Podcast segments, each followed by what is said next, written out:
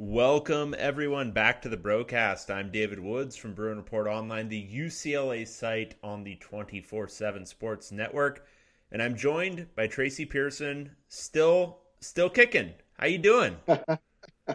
I'm doing okay.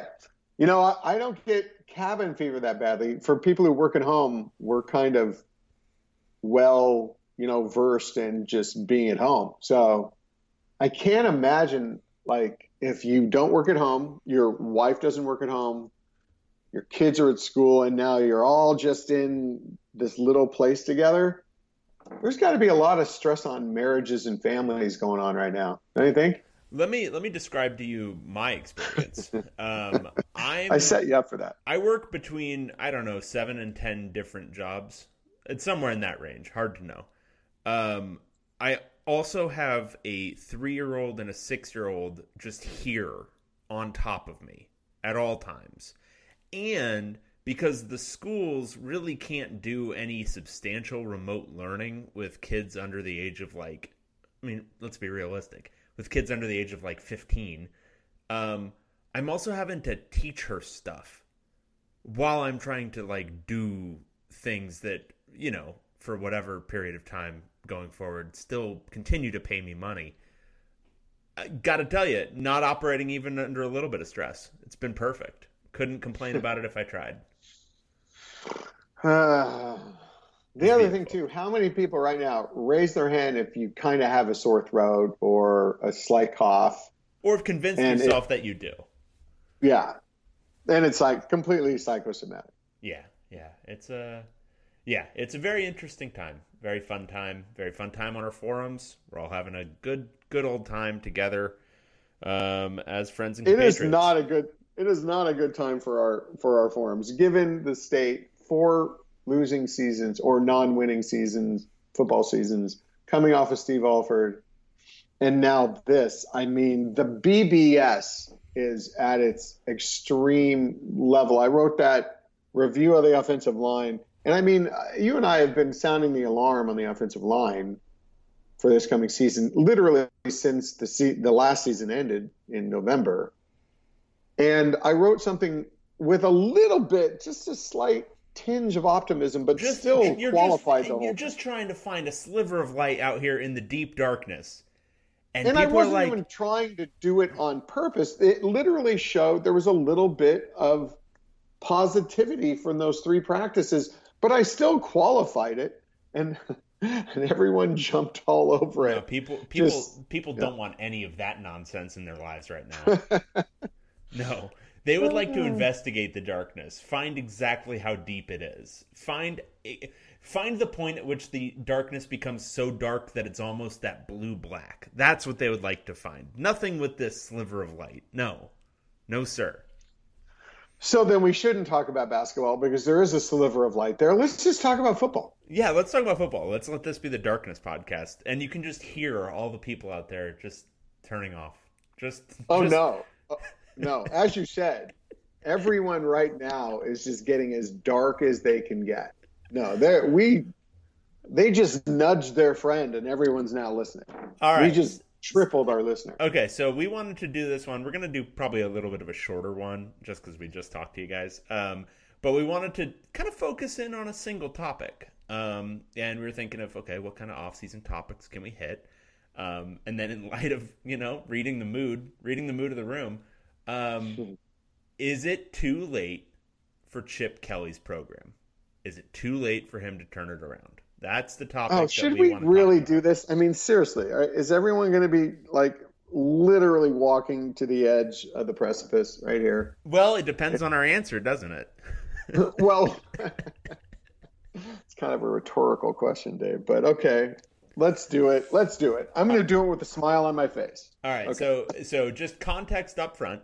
We're talking about this. So, obviously, you know, anything can happen in a particular season, the whole thing. But essentially, did he miss his window in recruiting to get a sufficient level of talent in the program to give him a likelihood of actually uh, putting together a winning program? So, Tracy, what's your initial what's your initial instinct on this on this question? Uh, I think it's pretty. I mean, we could be absolutely wrong, but in analyzing what we've seen and going on odds and logic, now that we've seen how Chip Kelly recruits, um, it's it's not a recruiting approach that is ideal for a program that's only won seven games in two years. Um, it's it would fit better if they had won and they could, you know, say, "Hey, look, we're winning, and you can come and play for this genius Chip Kelly."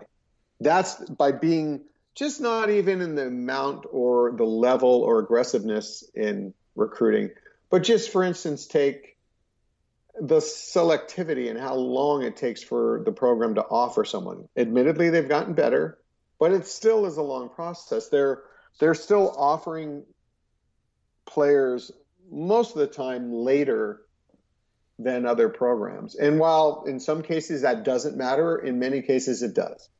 Um, so this whole recruiting approach doesn't match seven and seventeen. It's just not a good formula that works. Um, like take Oregon State when you're not, in, you know, winning that much when you first start the program. You've got to be really good evaluators. You've got to be really aggressive. You've got to really put out a, you know, a sales pitch. Um, that's not what Chip Kelly has done. So I think it would have worked. The whole selectivity um, kind of almost snobbery in terms of who we're going to offer might have worked if they won, but it didn't. So, uh, but they haven't, so it hasn't won.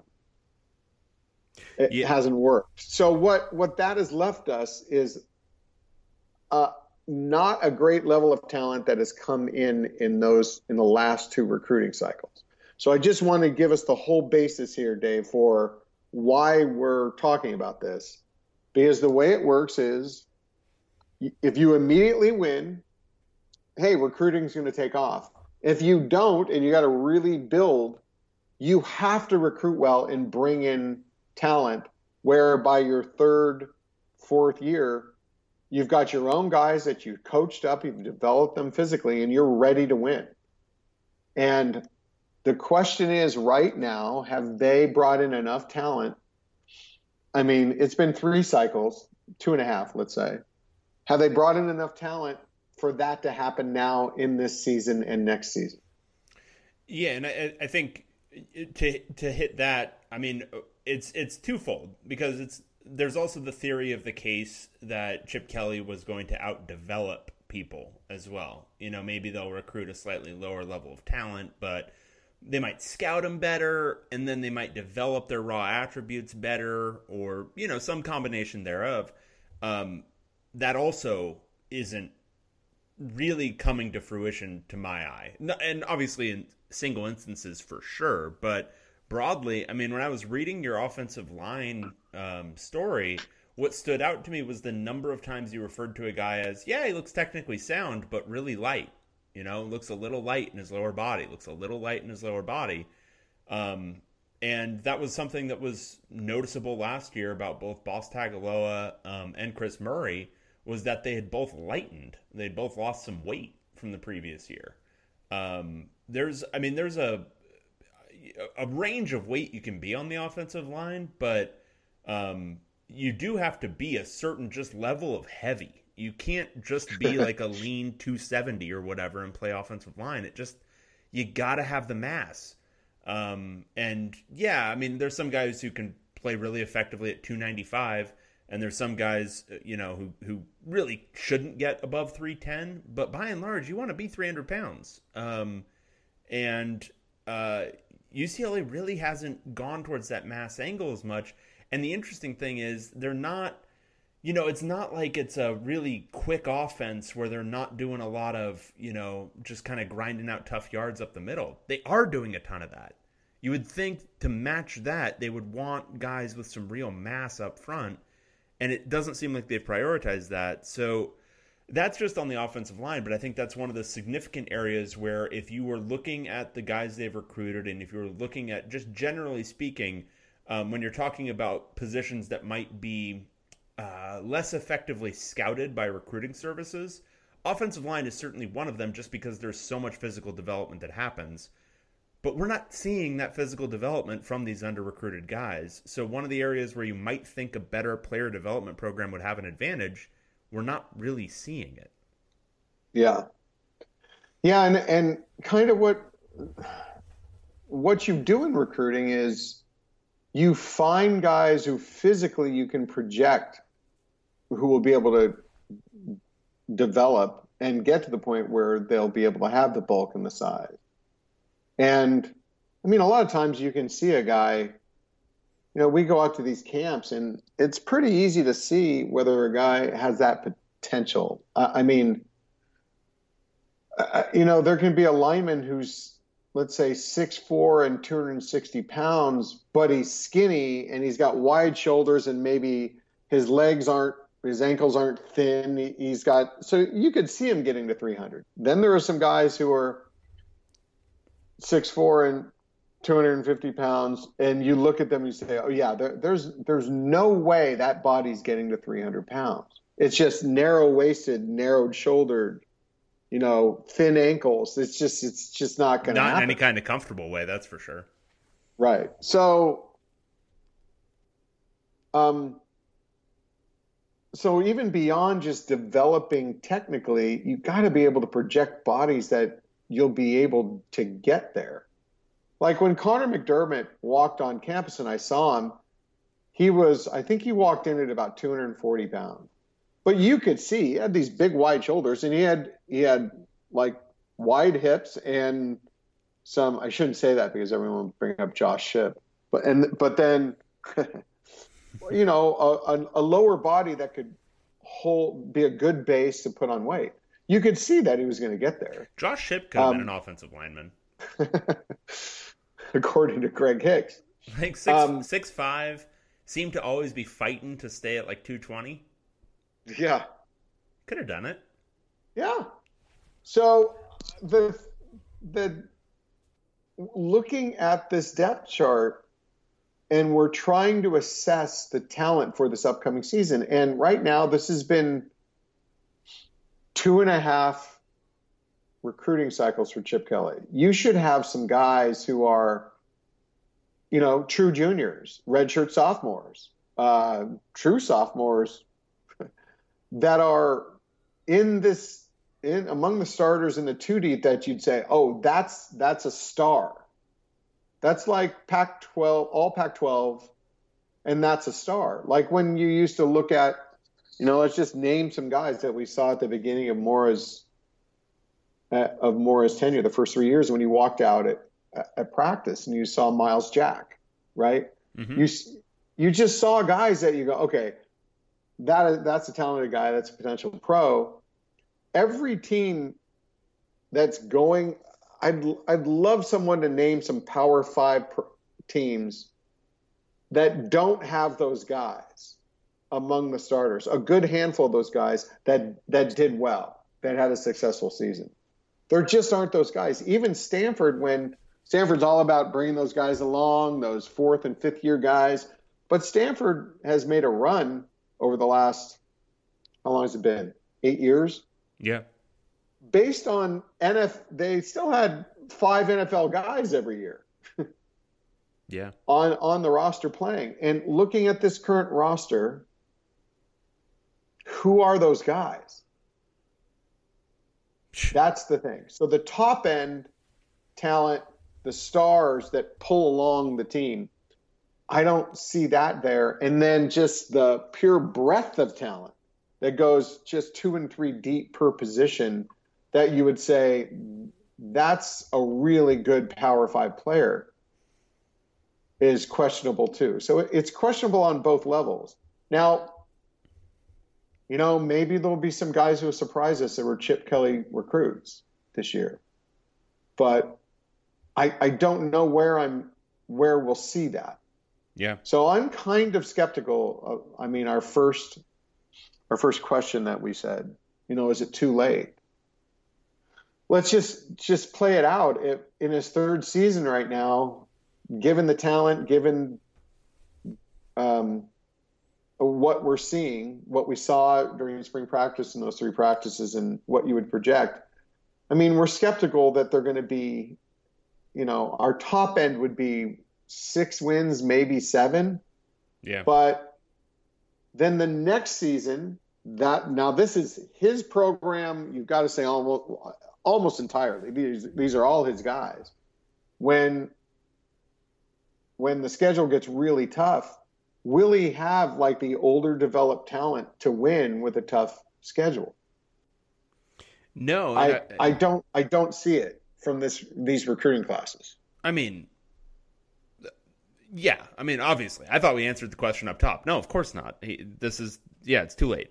It's totally too late. Um, and but it was I, I, you could make an argument it was too late after they flubbed that the first full cycle of recruiting that that first full class, not the one that they got in, yeah. you know, just after November 17, but the the 2019 class. When they flubbed that, it was that's the class you needed to nail. Um, and at that point, you're way behind the curve. You're you're now you're playing catch up and playing catch up um, in that sort of situation. Just you're not.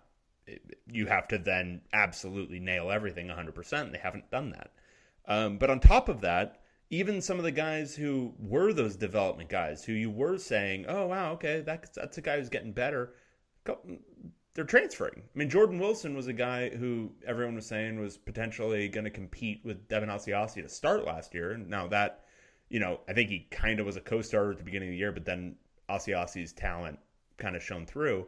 Um, but he left, and then you've got um, uh, uh, Chris Murray, who left as a true junior, um, or, or would have been a true junior. So these are situations where it's not, you know, I it's just you've got to keep those development guys in the program if you're going to be a development program, um, and they haven't done that. Yeah, I'm looking over the 2019 class. Sean Rhyan, definitely, right? Sure. Um, Michael Martinez, solid tight end. I'm going down literally by how they were ranked. They're sure. They're yeah, that's fine. Ranking.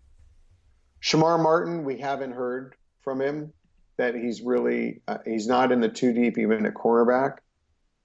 Charles Njoku, wide receiver, saw him.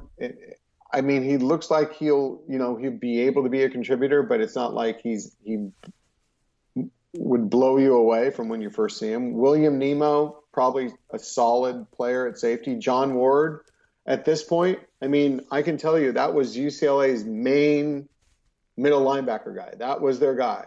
They said, That's our guy. We're going out. We're going to get him. They got him. They were happy. Couldn't play an inside linebacker, and now he's been switched to outside linebacker. So it's got to be a little disappointing. Duke Clemens, I'd consider that a win. Yep.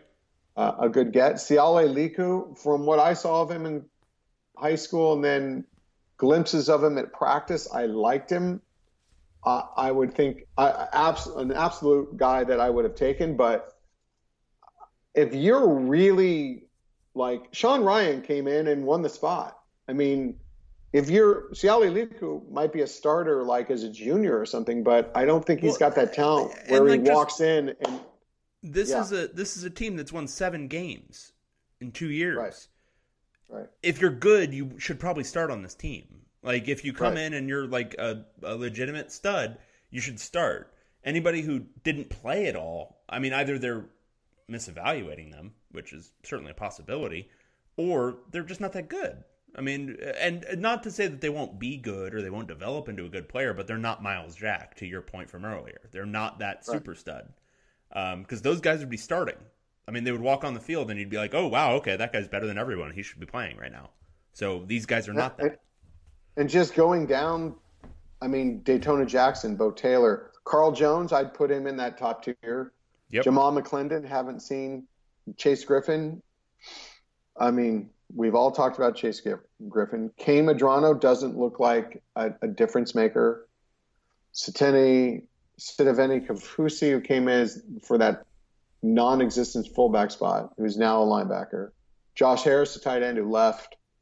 Josh Carlin might looks like he's in the two deep at offensive line.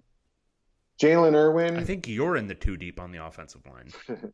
Noah Keeter left. Christian Grubb is probably seventh or eighth running back. Hayden Harris um, looks athletic enough to eventually be a guy who will contribute. But so we named three or four guys here.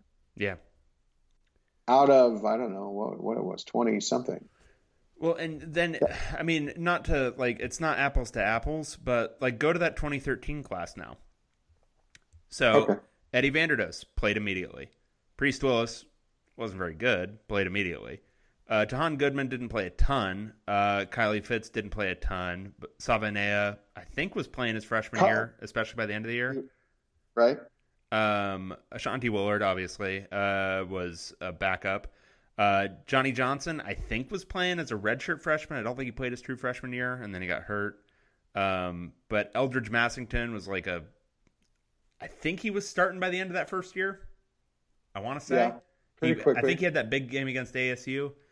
Uh, Dion Hollins uh, played a ton his first year. Myles Jack, obviously a stud. Kenny Clark. And can we just say that Myles Jack is this far down this list? But yeah, well, that's what I'm going. saying. Like this was a class full of guys who played immediately. Whether or not they turned out and, as good as you would have liked, they played. And then look who we're look who we're moving into: Myles Jack, Tyler Foreman, who didn't end up being, but Kenny Clark. Yep. Alex Redmond.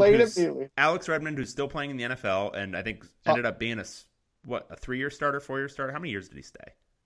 Yeah, Thomas Duarte, Thomas NFL Duarte, player. Caleb Benenoch, NFL, NFL player.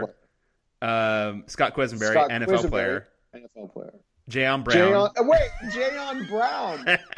oh wait, that's my favorite guy on this list. I forgot. And this Jayon effing Brown. And just to be clear, so we named like whatever, like 10, 12 guys who were like obvious players from day one. Like they were obvious players from the middle, from like the middle of fall camp that year on. Um, All guys who could potentially, by you know, within two years at UCLA, are candidates for like all Pac-12 honors. That right, good, exactly. And so that's the, and that was a, and those were guys who were walking into probably a more talented program. Like they had to kind of earn those spots. They had to earn those jobs, and uh, man, looking at it, you just don't see that from this first full class that Chip had, and that's really what's killing him right now. You don't have those that influx of talent, um, and without those players, you're not replacing. Again, going back to the storyline from that first offseason, but you're not replacing the Chip purge, which, whatever you want to say about where those guys went and whether they're contributing there now, um, those were scholarship bodies that were in the depth chart and it's a depth chart that now is riddled with walk-ons. Like there are just walk-ons who are fine. Like they're fine for walk-ons, but they probably shouldn't be in the two deep for a good team. And they are at UCLA because not only did they purge a bunch of guys who were better than those walk-ons more than likely, but also they didn't replace them with great talent. Um, and so you've got guys who came in who are scholarship players who are behind walk-ons still because they weren't good enough to beat those walk-ons out. That's not a good recipe for building a winning program. I mean, I'm not trying to like, you know, and that's not like just me saying, you know, something kind of joking. Like that's a that seems to be the strategy to take all these development guys, but you need to have some actual immediately playable talent um, if you're trying to upgrade. Like, I, right? Just and, this is obvious think, stuff. And I think that the mistake, the big mistake, was when you land Chip Kelly lands at UCLA, he's there. Really should have done a real deal. I, I, understand that the culture needed to be cleaned up. You know, there, there were a lot of guys who were smoking pot on the team. Um, yeah, wouldn't want that. And just and just the whole issue of uh, c- how committed you are to the program, ded- how dedicated, sacrifice, all of that. I get it. There, there were there was some purging that needed to be done as every new coach usually does when he comes in. But there's also the realization in your mind that, you know what, if I'm going to even, I've got to win at least in my first couple of years at a decent clip so I got something to sell to recruits, and I'm going to need some talent. Is to, so what you do is you look at the talent that's on the team and you go, not worth it and too much of a head case purge. Not worth it purge, talented. Is this guy retainable? Can he be rehabbed? And in, instead of giving them less of a chance than the guys you're bringing in, you need them give them more of a chance. You need to really bend over backwards to bring those guys around your culture. I mean, we've got the perfect example right now of that. Mm-hmm. That's over at that place called Pauley Pavilion.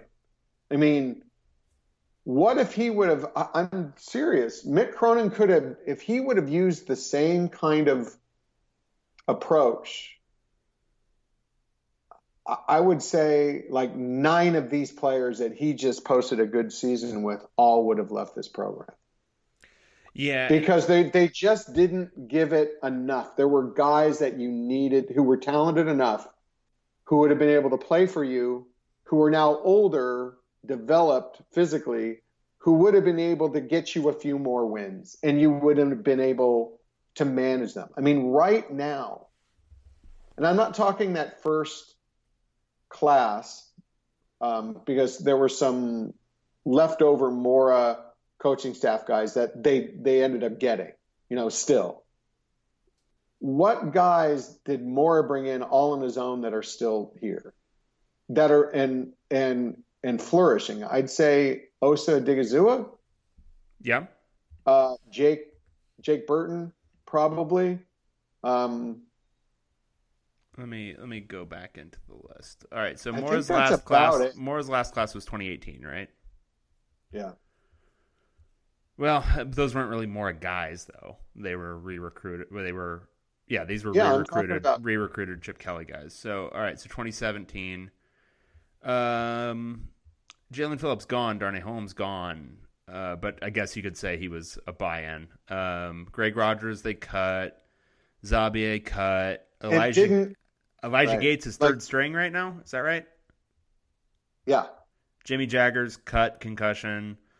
Raheem Johnson cut. Martin Andrews is he? He's He's still with the program. still with the program. He's, he's still he's still there. yeah, and that was that's well, good, good for him. Um, Yep. Odua Isabor in the program. Yep. Jay Shaw in the program. Quentin Lake in the program. Moses Robinson Carr cut. Jax. Wakeaser? What do we go with there? It doesn't matter. Yeah. He's gone. Um, Mo Osling's still there. Zach Sweeney gone. Sean Seward's gone. Austin Burton gone. Drew Platt gone. Or no, Drew Platt might still be there. Doesn't matter. Um, and Zach Cochran.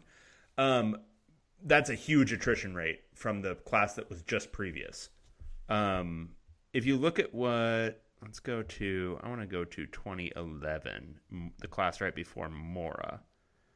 Because that class ended up with so Brett uh, Hundley, who ended up contributor, Devin Lucien, who ended up contributor, Kevin McReynolds, who got cut eventually, Aaron Wallace, who became an NFL player under Mora, uh, Stephen Manfro, Yep. who was a contributor till he got hurt, Jake Brendel, who was a, who was a four year starter, uh, Brandon Tuliaupupu, who more or less got cut, Torian White, who obviously had some secondary problems, um, Raymond Nelson got cut, concussion, uh, Ben Wysocki played, um, which was not expected. Um, Ryan Hoffmeister Hoffmeister also played a little. Um, Sam Ty um, was gone pretty quickly.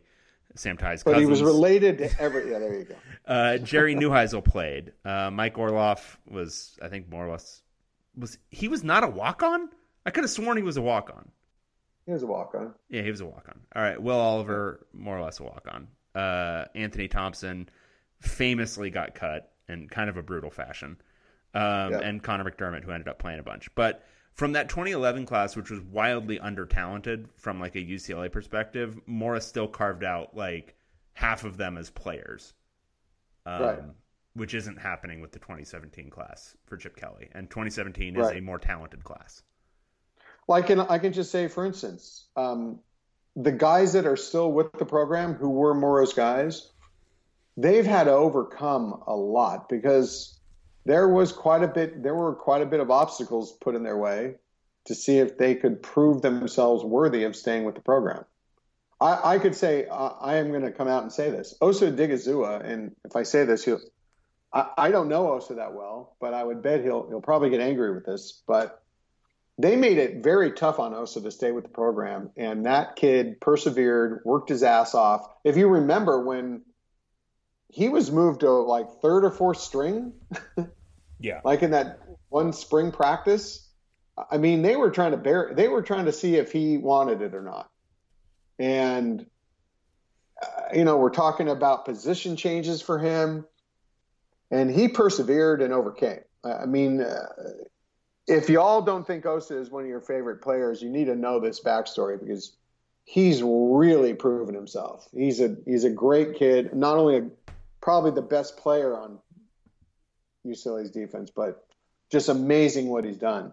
But I'm holding that up as an example that they made it really hard without doing a proper type of assessment player by player.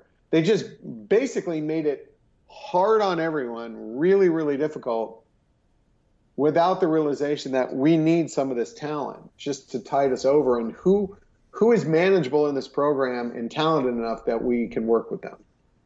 That yeah. wasn't done enough. Um, I think that's when we look back on it, instead of just really thinking, I mean, it's a combination, obviously, of the recruiting cycles too. But you know, if you manage most most coaches manage the existing talent to get out of it, you know, what you want. Yeah, you have uh, to be able to do that. You have to be able to adapt some of the players, unless you are an absolute dynamite recruiter. And even then, I mean, there's just a level at which you can't count on a team full of freshmen or even true sophomores to just play at a super high level all the time. You need I mean, some Anthony Barr. from your from your upperclassmen. Anthony Barr, right? I mean, yeah. Mora inherited him. Anthony Barr and we know that Mora gave Anthony Barr some a hard time sometimes. Yeah. And he, he was a running back. I, I mean, he might not have made the purge, the Chip Kelly version of it. Uh, you just have to be able to to do that well, and that it seemed like. And if you, you step back and you listen to the pitch, like let's say you're UCLA's administration and you're interviewing Chip Kelly, and he's just saying, I'm going to do this right. I'm going to get good kids. I'm going to who are good in school, who are good from a character standpoint, and I'm going to have to change this entire culture, and it's going to take me a while. It, it sounds like a good pitch, but then, you know, if you realistically know the sport, and even if you're just saying that, you the, the reality of it is, yeah, but I still need to find some guy, leftover guys that yeah. that will help me win for the next two years. Yeah and uh, and they didn't do that. Not really. Um, certainly, there were. So some, let's. Yeah, go ahead. Let Let's give the other side and just say, among the Chip Kelly guys that he has recruited, who we can see being good. Um, I mean, uh, Kyle Philips. I mean, we should probably. I don't know. When who have we given credit for that? Are we giving Mora credit for that? Because he would have gone there anyway, no matter who was the next coach. But even if we give Chip Kelly, I don't know. I, am fine. Give, give him full credit for the entire class. I don't care. Um, okay. Because looking okay, at it, so, all right. So Dorian Thompson Robinson, I think the jury's out. Yeah. Um, on whether he ends up a good player or not.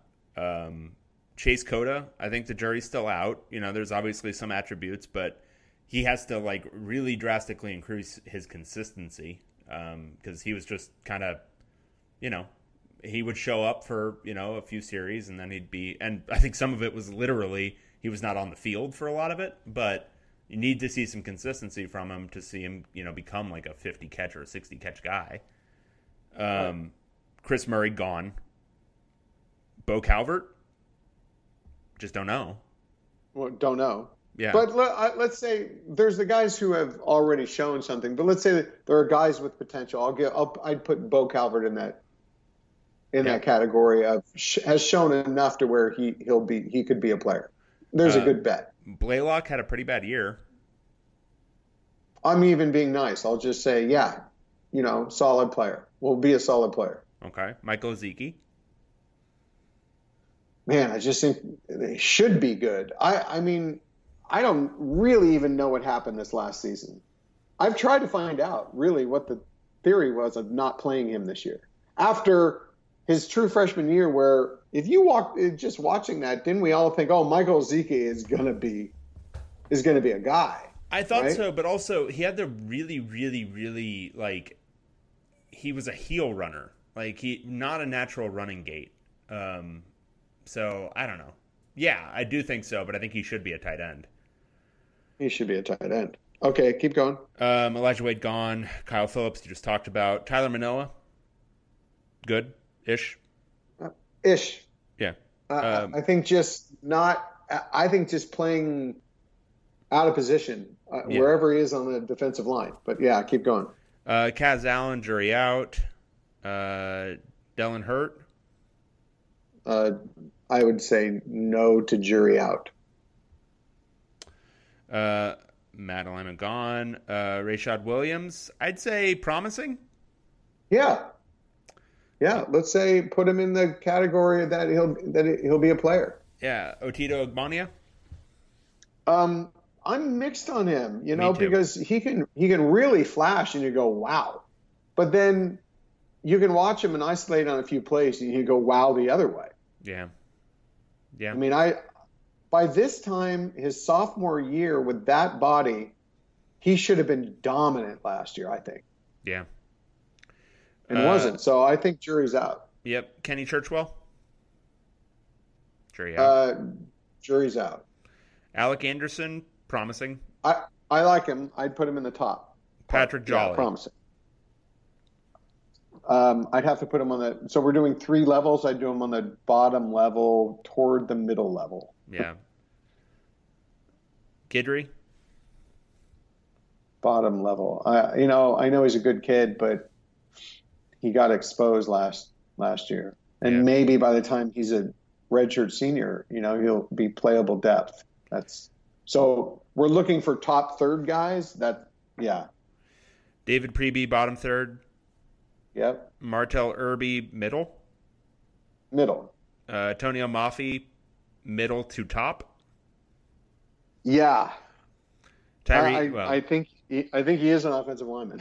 yeah, Terry Thompson gone. Baraka Beckett, lower middle, higher bottom. No, I'd say no. I'd say lower 3rd uh-huh. I don't know if he'll ever really play. Hmm. I'm remembering. I'm remembering my, uh, you know, that that that week I was out there for March last year when he was looking okay.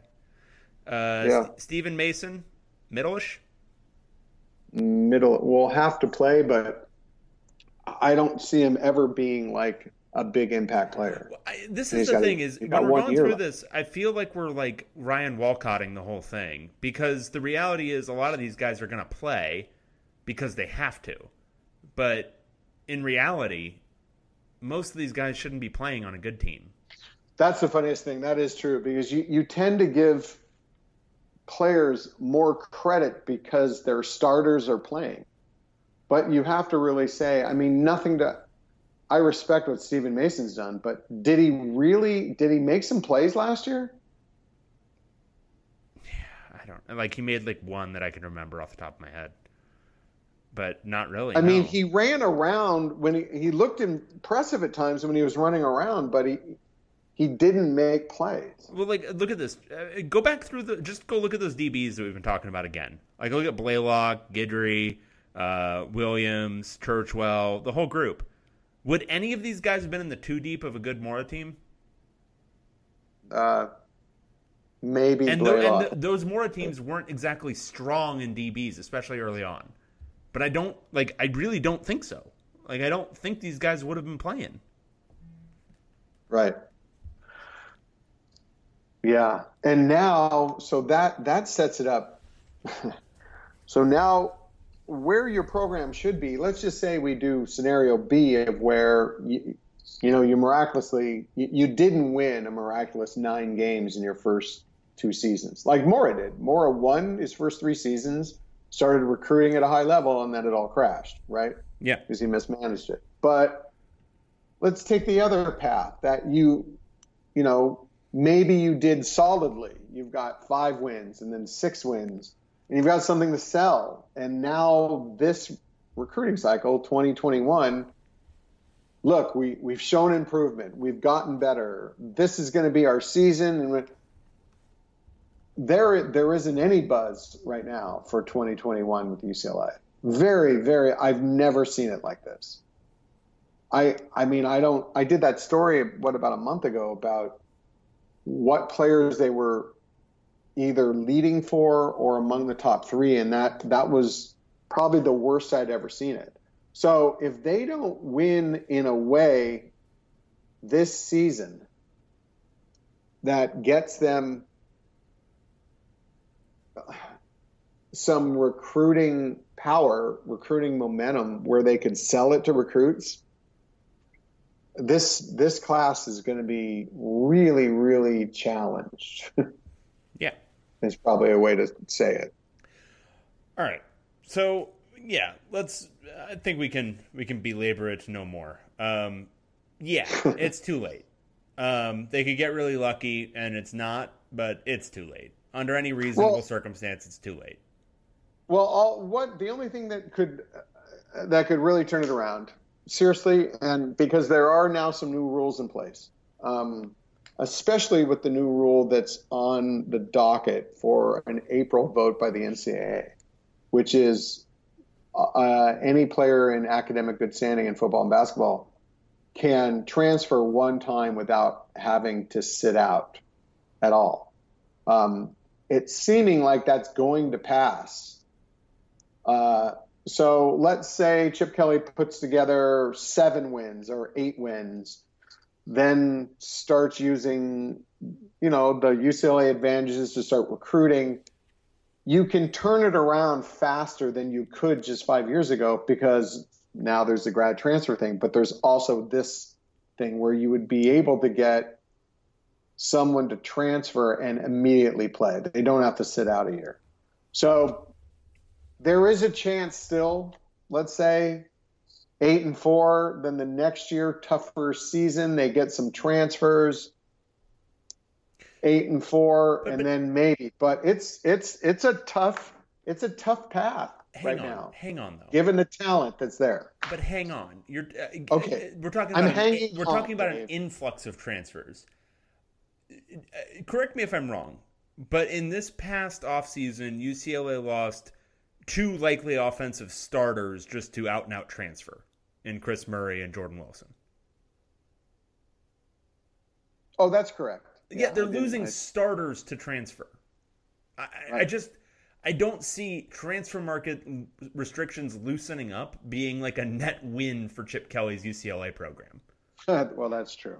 Um, that's that's the thing is like it seems like there's some, and like not even just maybe it's just guys frustrated with losing or playing on a bad team, but it seems like there's some internal instability going on here too, which is you know making things a little bit weird. Guys just being weirdly absent from the first week of spring ball, like there's some strange stuff going on. Um, well, it's it's Chip, uh, mostly uh, the, you, the, starting quarterback lose. and leader of the offense tweeting something out, which may have you know likely wasn't related exactly to the football program, but come on, you can't be tweeting or uh, posting on Snapchat or whatever it was. Um, you can't be posting that sort of thing, and just what's going on within that program?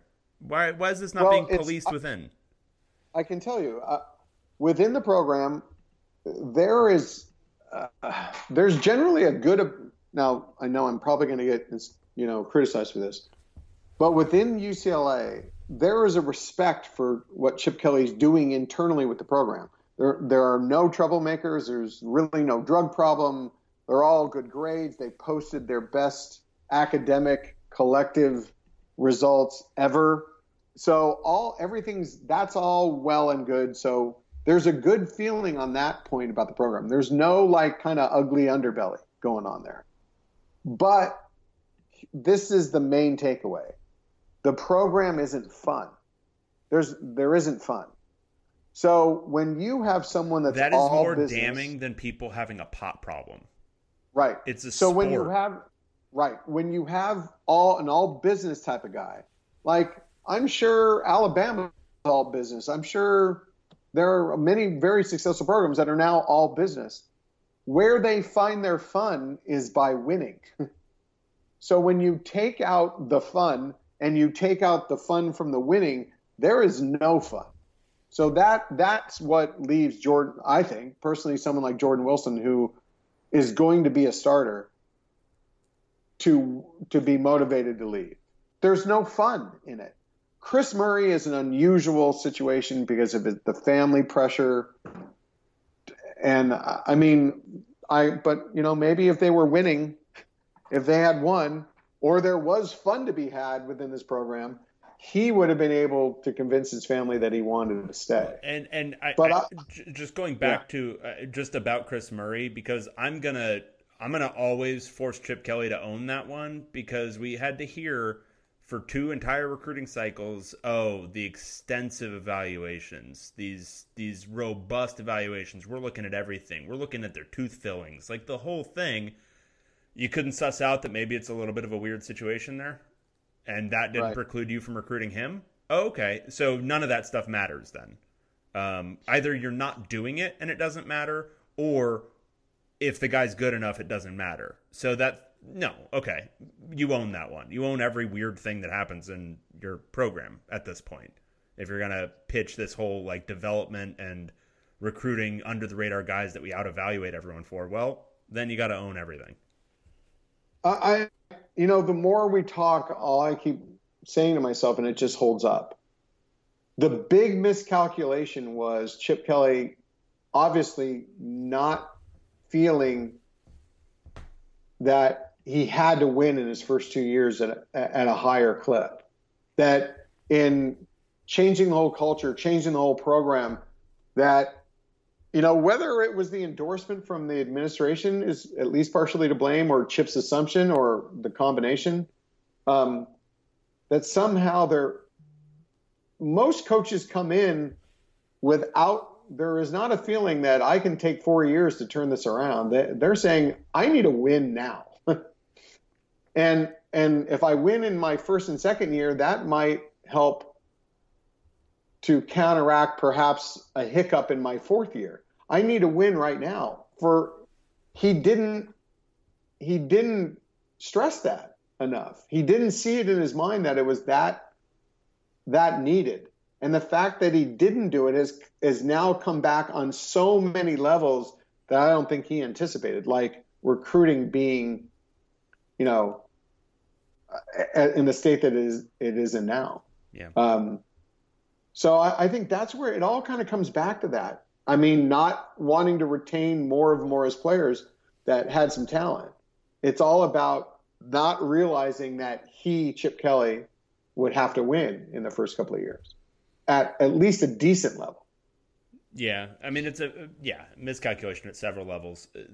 From a job pressure standpoint, obviously, um, I think he misunderstood that. But honestly, maybe not. I mean, I don't think he's had a whole lot of internal pressure um, but misunderstanding the ramifications of losing um, and what that would mean for the lifeblood of your program and what would, that would mean for your likelihood of winning three through five. Um, that was clearly a miscalculation and honestly a baffling one.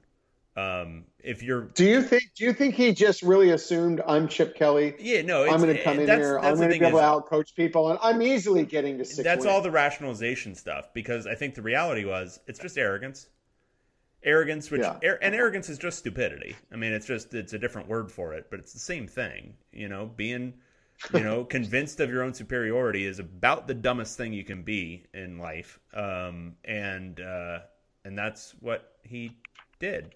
And when you approach that with that kind of attitude you're going to make some mistakes. Um, you have to approach it with some humility because humility makes you work hard.